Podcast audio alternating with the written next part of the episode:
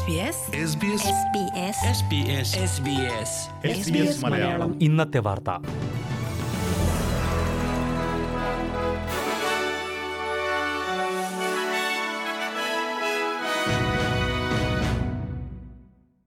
നമസ്കാരം. S B S Malayalam ഇന്നത്തെ വാർത്തയിലേക്ക് സ്വാഗതം. ഇന്ന് രണ്ടായിരത്തി ഇരുപത്തിരണ്ട് ജൂൺ ഇരുപത്തേഴ് തിങ്കളാഴ്ച. വാർത്ത വായിക്കുന്നത് സജോ ജോൺ. രാജ്യത്ത് സാമ്പത്തിക മാന്ദ്യ ഭീഷണിയുണ്ടെന്ന് ഫെഡറൽ ധനമന്ത്രി കെ ടി ഗലഹർ. വളർച്ചാ നിരക്ക് കുറയുകയും നാണ്യപ്പെരുപ്പ് കൂടുകയും ചെയ്യുന്നുവെന്ന ബാങ്ക് ഓഫ് ഇന്റർനാഷണൽ സെറ്റിൽമെന്റ്സിന്റെ മുന്നറിയിപ്പിന് പിന്നാലെയാണ് കെ ടി ഗലഹർ ഇക്കാര്യം ചൂണ്ടിക്കാട്ടിയത്.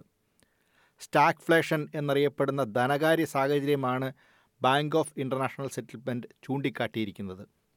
കോവിഡ് പ്രതിസന്ധിക്കൊപ്പം യുക്രൈനിലെ റഷ്യൻ അധിനിവേശവും കഴിഞ്ഞ വർഷത്തെ സാമ്പത്തിക രംഗത്തിന് കടുത്ത സമ്മർദ്ദമായെന്നാണ് ബാങ്കിന്റെ കണ്ടെത്തൽ.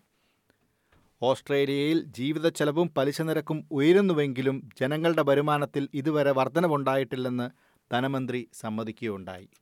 ഇക്കാര്യം പരിഹരിക്കാനാവും സർക്കാർ ശ്രമമെന്നും അവർ പറഞ്ഞു.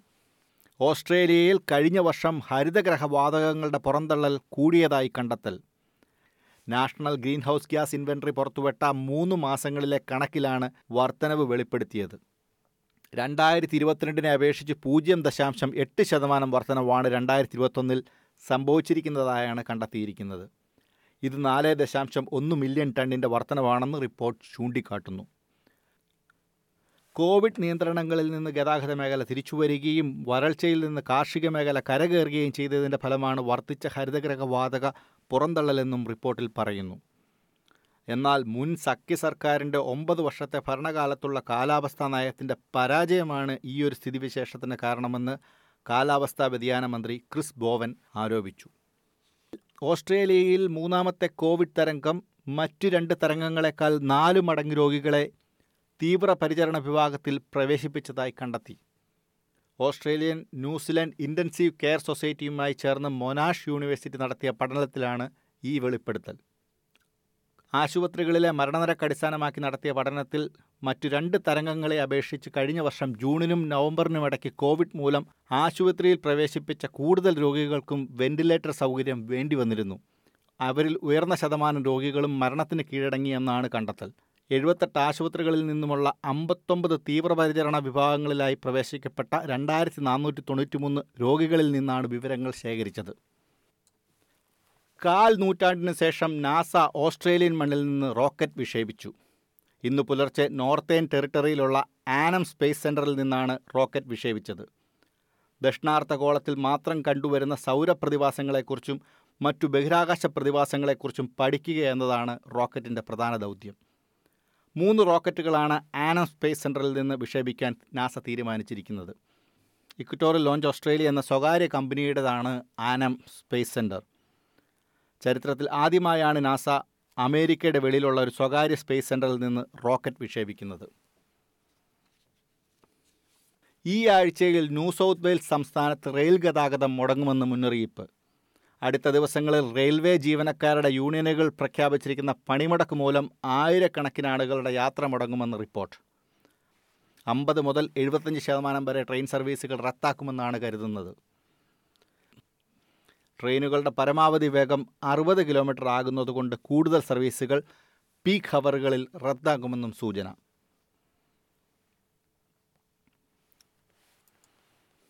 നാറ്റോ ഉച്ചകോടിക്കായി പ്രധാനമന്ത്രി ആന്റണി അൽബനീസി ഇന്ന് സ്പെയിനിൽ എത്തും.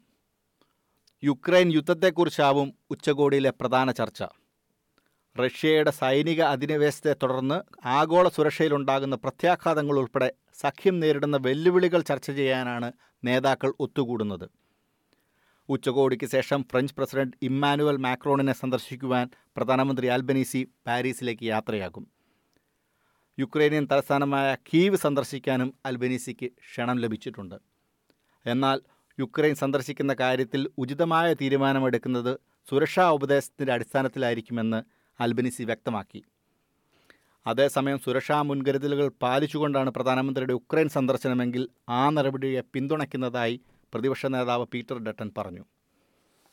യുക്രൈനിനായുള്ള ഓസ്ട്രേലിയൻ പിന്തുണ യൂറോപ്പിനും ലോകത്തിനും ഒരു ശക്തമായ സന്ദേശം നൽകുമെന്നും ഡെറ്റൻ ചൂണ്ടിക്കാട്ടി. ഇനി പ്രധാന നഗരങ്ങളിലെ കാലാവസ്ഥ കൂടി നോക്കാം. സിഡ്നി മഴയ്ക്ക് സാധ്യത. പ്രതീക്ഷിക്കുന്ന കൂടിയ താപനില പതിനേഴ് ഡിഗ്രി സെൽഷ്യസ്. മെൽബൺ ഭാഗികമായ മേഘാവൃതം പ്രതീക്ഷിക്കുന്ന കൂടിയ താപനില പതിമൂന്ന് ഡിഗ്രി സെൽഷ്യസ്. ബ്രിസ്ബെയിൻ ഭാഗികമായ മേഘാവൃതം ഇരുപത്തിമൂന്ന് ഡിഗ്രി സെൽഷ്യസ്. പെർത്തിൽ മഴയ്ക്ക് സാധ്യത കാണുന്നു പ്രതീക്ഷിക്കുന്ന കൂടിയ താപനില ഇരുപത്തിമൂന്ന് ഡിഗ്രി സെൽഷ്യസ്. അഡ്ലേഡിൽ ഭാഗികമായ മേഘാവൃതം പതിനഞ്ച് ഡിഗ്രി സെൽഷ്യസ്. ഹോബാർട്ട് ഭാഗികമായ മേഘാവൃതം പതിനൊന്ന് ഡിഗ്രി സെൽഷ്യസ്. ക്യാൻബറയിലും ഭാഗികമായ മേഘാവൃതമാണ് പന്ത്രണ്ട് ഡിഗ്രി സെൽഷ്യസ് ആണ് പ്രതീക്ഷിക്കുന്ന കൂടിയ താപനില. ഡാർവിൻ മേഘാവൃതം പ്രതീക്ഷിക്കുന്ന കൂടിയ താപനില മുപ്പത്തിയൊന്ന് ഡിഗ്രി സെൽഷ്യസ്. ഇതോടെ ഇന്നത്തെ വാർത്താ ബുള്ളറ്റിൻ ഇവിടെ പൂർണമാകുന്നു. നാളെ വൈകിട്ട് ആറ് മണിക്ക് എസ് പി എസ് മലയാളം ബുള്ളറ്റിനുമായി തിരിച്ചെത്തും. ഇന്നത്തെ വാർത്ത വായിച്ചത് സജോ ജോൺ.